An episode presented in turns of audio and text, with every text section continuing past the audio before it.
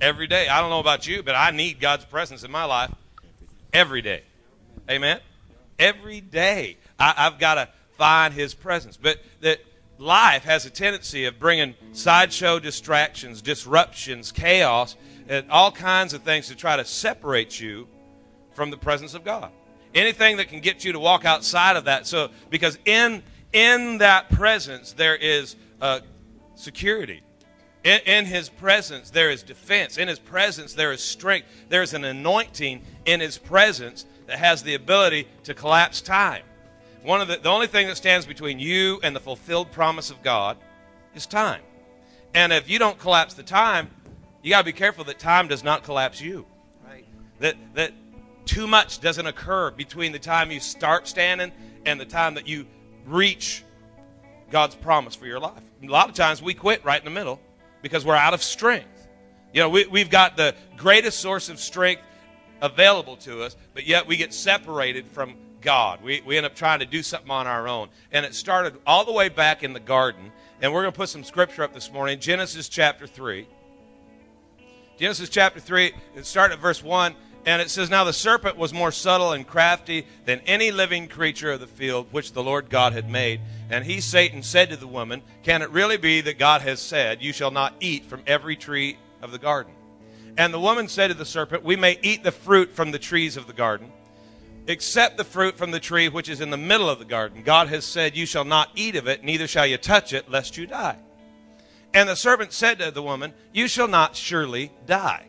For God knows that in the day that you eat of it, your eyes will be open, and you will be like God, knowing the difference between good and evil, blessing and calamity. And when she and when the woman saw that the tree was good and suitable and pleasant for food, and that it was delightful to look at, and a tree to be desired in order to make one wise, she took of its fruit and ate. And she gave some also to her husband, and he ate.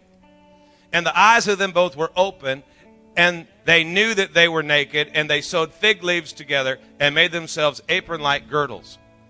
And they heard the sound of the Lord God walking in the garden in the cool of the day. And Adam and his wife hid themselves from the presence of the Lord. Look at this again. They heard the sound of the Lord God walking in the garden in the cool of the day, and Adam and his wife hid themselves from the presence of the Lord among the trees of the garden. Look at verse 9. And the Lord God called Adam said to him, Where are you? And he said, I heard the sound of you walking in the garden, and I was afraid. I heard the sound of you walking in the garden. You know, sometimes when the presence shows up, we have a tendency to hide. We have a tendency to conceal rather than to confess. There were some things in their life that needed to be confessed, but they tried to conceal it. Look at somebody close to you and say, Your fig leaves have failed thee.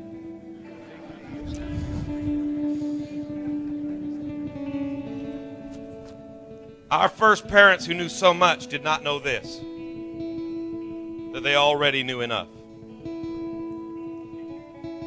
There's something about the eyes. You know, I don't know how many how, how many temptations, how many sins seem to be so appealing. It seems okay. I really believe that when she was listening to the serpent, that's where the mistake was made because words turn into thoughts, thoughts turn into emotions, emotions turn into choices, choices turn into actions, actions turn into habits, habits turn into character, and character determines final outcome.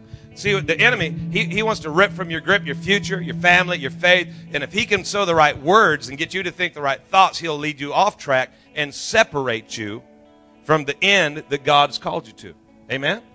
Proverbs 14, 12, there's a way that seemeth right unto a man, but the end thereof are the ways of death. Death is separation. There's, the, the, the enemy can get you to do what seems right and get you separated from the right thing that God has for your life. How many realize that walking in the presence of God every day is His plan for your life? So if you end up doing things that seem right to you, the enemy will separate you from that. And she probably listened to those words and considered and, and thought in her mind, you know what? Um, I'm, I'm not going to touch it, but I'm just going to look at it. I'm just going to, I'm just going to look at it. I know I'm not even supposed to go near it, but I, I, I'm just going to look at it, but I won't touch it. And when she got there, it looked so good, she decided, well, you know, I'll touch it, but I won't eat it. So she looked at it, now she's touching it, and she's not going to eat it. And then she found herself taking a bite. And Well, I, I won't share it, but here comes Adam, and the first thing she does is she offers it to him. And because anytime you're separated from God, there's a tendency to draw the masses to be with you. Because even if we're in trouble, at least we won't be alone. Everybody looks around and looks at a world system that's living life their way, and it seems like we should be okay if we just kind of fit in a little bit. Got to remember, God didn't call you to fit in, He called you to stand out. He doesn't want you under the pressure of life, He wants you on top of it, demonstrating Satan's defeat. Hello? You know, they were promised that their eyes would be open, and their eyes were open. But when their eyes were open, they realized that they hadn't been elevated, they'd just been devastated. And what they saw was they saw that the happiness that they'd fallen from, the misery that they'd fallen into, the amazing grace and favor that they had forfeited. They saw his image and likeness lost and their dominion gone. They saw that they had been stripped and deprived of honor and joy. They saw that they were disarmed and their defense was gone from them. They saw that they were shamed, forever shamed, before God and angels. They saw themselves disrobed of all their ornaments of glory. They saw themselves degraded and their dignity and uh, disgrace in the highest degree. They saw that they had been ripped off by a lying devil. Many of us have found ourselves in a position where we've really come in, you know, uh, into a position that we shouldn't be. We, we're, we're not living in the victorious circle that God's called us to live in. And the reason is, is simple. It, it's not because we ate, uh, uh, you know, the wrong fruit. It's because we walked in disobedience to what he said. The sin was simple. It, it, and it was simply a, a, a commandment of trial. Just obey me. If you love me, Jesus said, keep my commandments. If you're going to love me, just do what I told you to do. And there's all kinds of things that come into our life to attempt to separate us. And today, we are going to get back in fellowship with God. Amen? Today, we're going to come to the table of remembrance. The guys are going to go ahead and hand out the emblems. Go ahead, guys. And you got to re- remember when Jesus was on the cross and there was uh, he was hanging between two thieves and one of them looked at him and said, "Jesus, remember me. Remember me." Well, I don't know if you know anything about the process of crucifixion, but on on uh, the cross, when you're hanging there, your body literally begins to try to uh, disengage itself from itself. The members begin to separate themselves. The members of your body begin to separate, and, and uh, muscles and ligaments and joints try to to disengage from one another to get away from the pain. And this man looked at Jesus and he said, "Remember me." And Re means to bring back to the original state of. Remember, the members of your body. What life has broken you down and spit you out. And today we're coming to the table of remembrance. God's going to take your life and put it back together again. Amen? He's going to take your life and put you back together again so that you don't have to go through life broken, hurting, bleeding. You can be restored, renewed, revived, refreshed in the presence of God and back in fellowship with God Himself. You know, when the presence of God comes to the garden and He's walking through the garden, you shouldn't be hiding. Hello? We don't want to be hiding from the presence of God. So many people get so uncomfortable in the presence of God. Now, that's where we should be hanging. See, the presence of God, that is no place to hide. When God shows up, that is no place to hide. Look at your neighbor and say, This is no place to hide.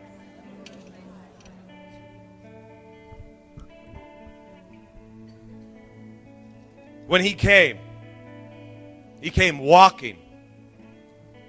You know, they said we heard the voice of God walking in the garden. He did not come running in. He didn't fly in on the you know on the wings of the wind with fury.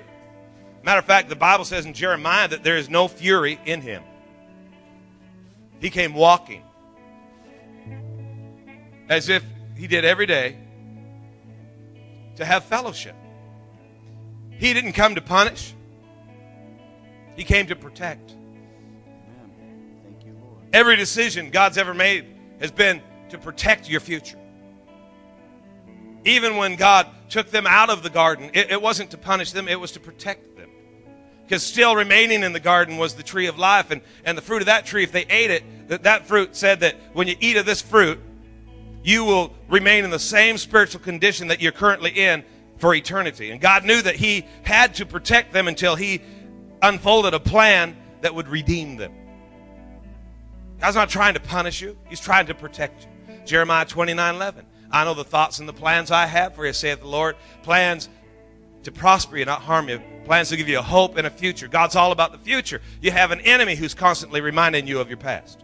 You have an enemy who's constantly telling you about your mistakes and your shortcomings and where you've fallen and where you've missed it. You've got a God who's calling you out of darkness into light, trying to get you to move into a future that He's planned that's not under the power of the past. God has the ability to remove the past. Amen? He came in the cool of the day. He didn't come in the darkness of night when everything is twice as scary. He didn't come in the heat of the day or in the heat of his anger, but he waited and came in the cool of the day so that he could reunite with his family. So he could get fellowship restored. He came for a confession, but what he got was concealment. Today, when, when God steps into this room, into your life, don't try to hide it. Open up and, and allow God to, to change you from the inside out. Yeah, we've made mistakes. Yes, we've, we've erred in our way. The Bible says, for all have sinned and fallen short of the glory of God. But the Bible also says that if we confess our sins, He is faithful and just to forgive us and to cleanse us from all unrighteousness. We're not gonna, we're not gonna stand in the presence of a holy God feeling ashamed. You know, the problem with sin is that it always produces shame. It always, sooner or later, it always makes you feel like you're some kind of a loser, like, like you don't have the right to be in the presence of God. I got news for you. That blood was shed so that not your sin would be covered, but so that it would be washed away forever. Thank you, Lord. Amen. The love of God is about ready to, to envelop your life and to change you forever. Today, when we partake of these emblems, when we take that bread, we're, we're we're partaking of a body that was broken so that our body could be made whole. I'm believing that this morning that when you partake of that bread, that healing is going to be released in this room right here. Amen. That lives that have been shattered are going to be restored, renewed, and revived. That His power is going to come right into your life and is going to put you back together again. Amen. Would you do me a favor? Let's just stand together today and just hold that bread up.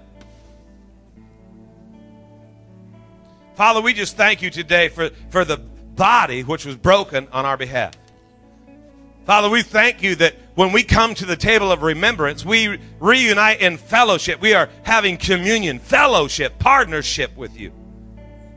And that all that life and the enemy has tried to do, the thief cometh not but for to kill, steal, and to destroy. But you came that we might have God life, peace, increase. Life in the full to the top till it overflows.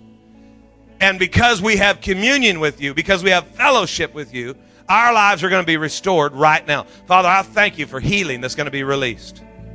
I thank you for lives that are going to be restored. Father, right now, in Jesus' name. In Jesus' name. Let's partake together of that emblem. Hallelujah.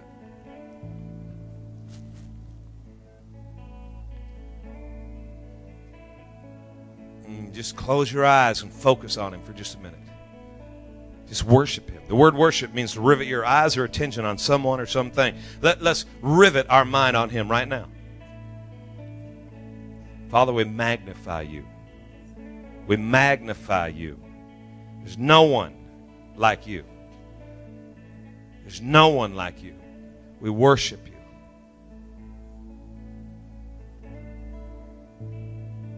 Can I ask you to do something a little bit different this morning before we partake together the cup? You here today and chains of bondage in your life that have controlled you. Maybe it's habits. Maybe it's, uh, you know, uh, uh, something in, in your emotional realm, but something that you've not been able to break free from. I, I, I believe that today that when we partake together the cup, the shed blood of Jesus, the, the power in the blood, there is power in the blood. There is power in the blood. And today, as we apply the blood to our life, every attempt of the enemy to control you can be shattered, can be broken, it can be released off of your life.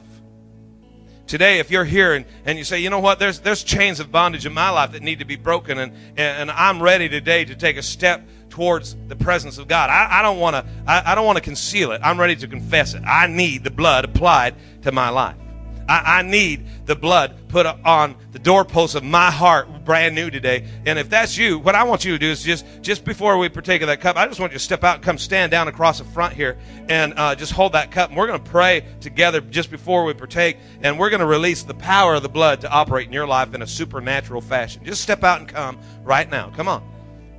Yeah, I'm going to take a step and I'm going to get myself free. There's some things in my life that need to be broken off of my life. And, uh, you know, this might not be church as normal, but today we're just going to get in the presence of God, reconnect with God, have fellowship with God. The fellowship that's been broken is going to be restored, and we are going to let the blood of Jesus Christ be poured out over our life brand new. And Father, today as we stand here in your presence, just get ready now. We, we stand here in your presence. We thank you for the blood being uh, shed on our behalf. I thank you, Father, that your blood applied to my life changes everything in my future. Father, I thank you that there's nothing in my past that can hold on when the blood is applied. And Father, I thank you that it's not simply painted over, but it is washed away. The power of the blood released in my life and the lives of your children today is going to set us free. It's going to set us free. I thank you, Lord, that, that bondages are being broken right now in Jesus' name. Father, I thank you that hell is nervous. We're about ready to humiliate the powers of hell by applying the blood of Jesus to our life brand new. Thank you, Father, that you are going to change us from the inside out, that life is never going to be the same again, that the separation that occurred because of sin is now going to evaporate in the presence of the Most High God. And we are no longer in a position to hide, but Father, we come out and we, we just reveal ourselves. We open up our life to you and say, Father, apply the blood everywhere Open every every closed door of my life, Father. Get in there. Let the blood of Jesus flow all over me, all through me. And Father, I just thank you today that we are delivered, set free, changed by the power of God. In Jesus' name. In Jesus' name. Somebody say amen. amen. Let's partake together that cup. Stay right where you're at and give God a praise. Thank you, Lord. Oh, come on, somebody. This is not a day to be to be timid. Go ahead and lift your voice and shout out to him and say, "Thank you, Father." We, at the end of the day, we're still brothers. No big deal. The definition of the gospel is not one of those things that is unclear. From the very beginning, our problem has been sin, and Jesus is declared to be the answer to that problem. Sin leads to death, leads to ultimate eternal death eternal separation from God. This is, this is our core problem. This is the core problem answered by Jesus and by Je- no one else. He is our only mediator between us and the Father. He is the only reconciler between us and the Father. It is the only message. This is of first importance. We have to get this right. In fact, Paul is here, he's making an, an, allusion to the fact that he didn't make this gospel up about gospel up. In fact, he didn't even get it from any other man. Isn't that what he's saying in verse 3? I deliver to you as of first importance what I also received. Well, received from who, Paul? Who did you receive that message from? Well, he makes it very explicit in Galatians 1, uh, where he says, For I would have you know, brothers, that the gospel that was preached by me is not man's gospel. I did not receive it from any man, nor was I taught it, but I received it through a revelation of Jesus Christ. God appeared to him and gave him the message. This is more than we have recorded in Acts. In fact, from, from 2 Corinthians 12, 7, apparently Paul had many revelations. And to keep him from getting conceited there in that context, he was given a thorn in his flesh. So he wouldn't get too uh, boastful about all the times he got to see Jesus and talk with Jesus about these things. Because Jesus gave him the message. That's what he's saying. I didn't make it up. I wasn't taught it by another man. Jesus himself gave me this message, and I have passed it on to you faithfully. That is his testimony before us. So who delivered the message to Paul? Jesus did. And what is the essence of the message? What is the essential points of that message? Well, the first one is, I think, the, the, the, the heart of the gospel message. Christ died for our sins. Christ died for our sins. What a mouthful. Right there, and it, it, we're going to get to the according to the scriptures part in a minute. But Christ died for my sins. That assumes I'm a sinner. That assumes sin's my problem. right? And it assumes that death is the penalty I owed God. And it assumes that Jesus' death counts for that.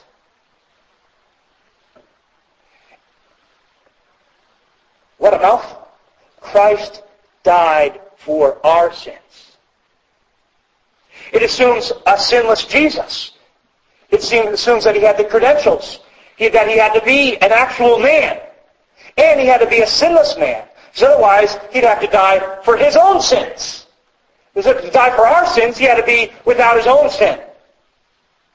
So what a mouthful in that one little phrase. This is what is at the heart of the gospel.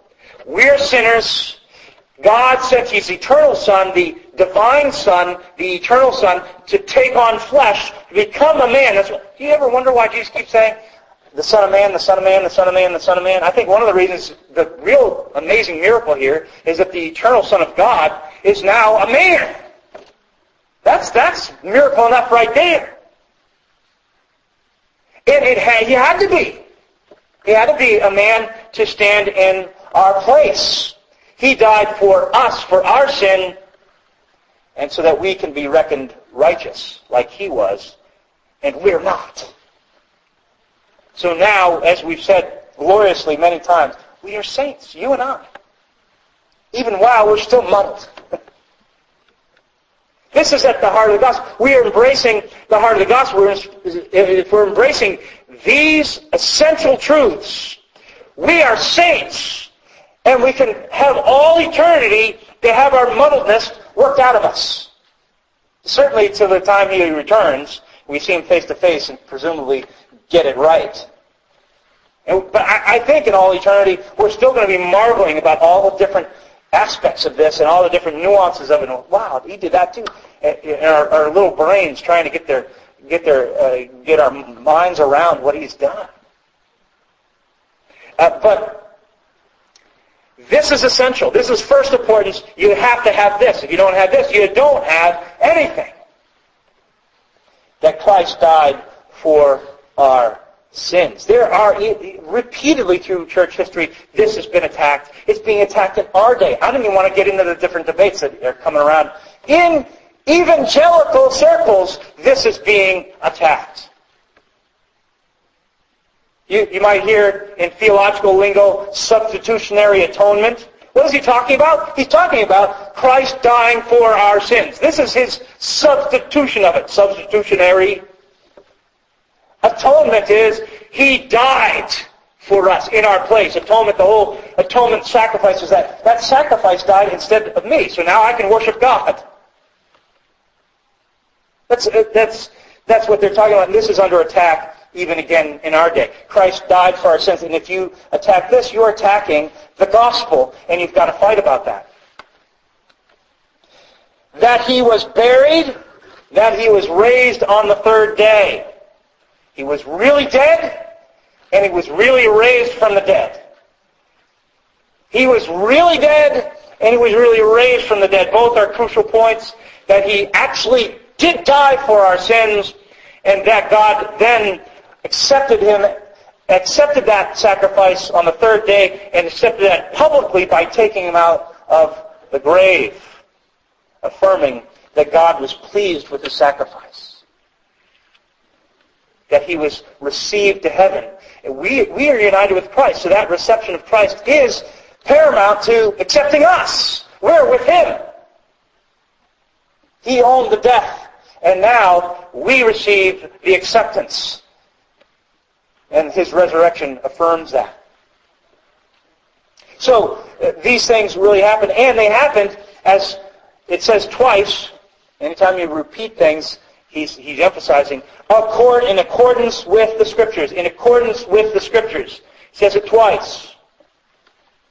Well, what are we talking about there? I've taught through this before, and I, I think myself and others often get to the point where we say, well, look at all the, like Isaiah 53, look at the prophets, how they prophesied the cross in particular that he died and then was going to be raised from the dead, that his hands were going to be pierced. And certainly that certainly is pointing to those things.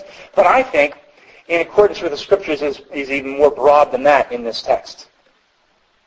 I, I think It's what I started saying just a moment ago. I think all the Bible points at the cross. All the Bible points at Jesus. Jesus himself says as much in the road to Emmaus that these things were written about me.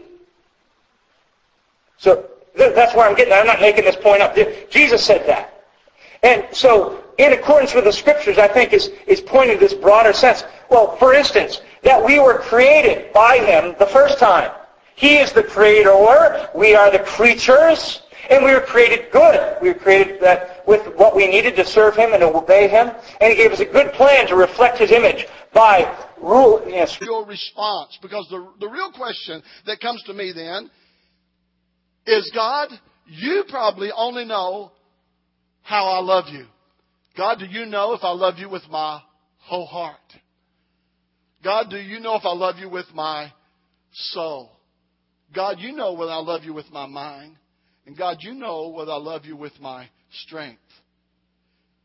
You see, if there's something that God is dealing with you about in your life, and you say no to that, what it really is about, it's about love. It's about love. It's about whether or not He has your life. And there are people right now in this room that are dealing with this issue.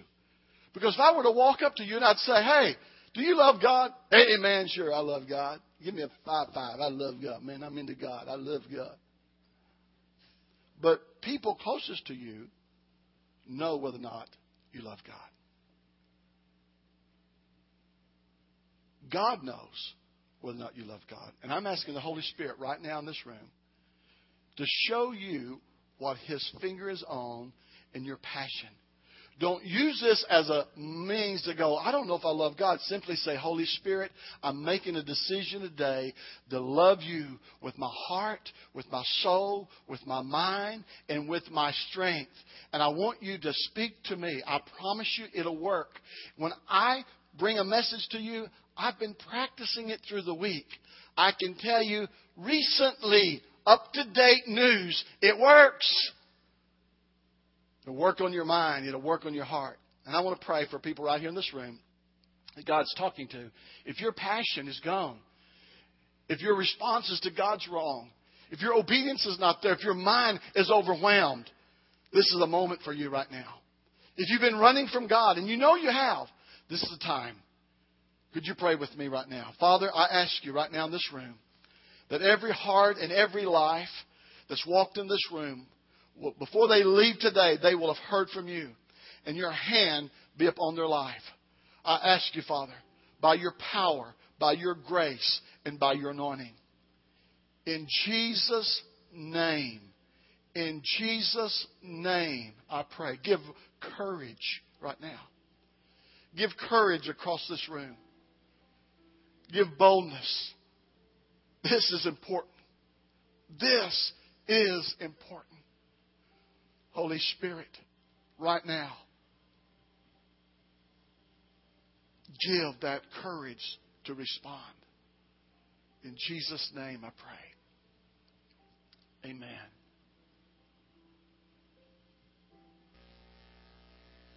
One time.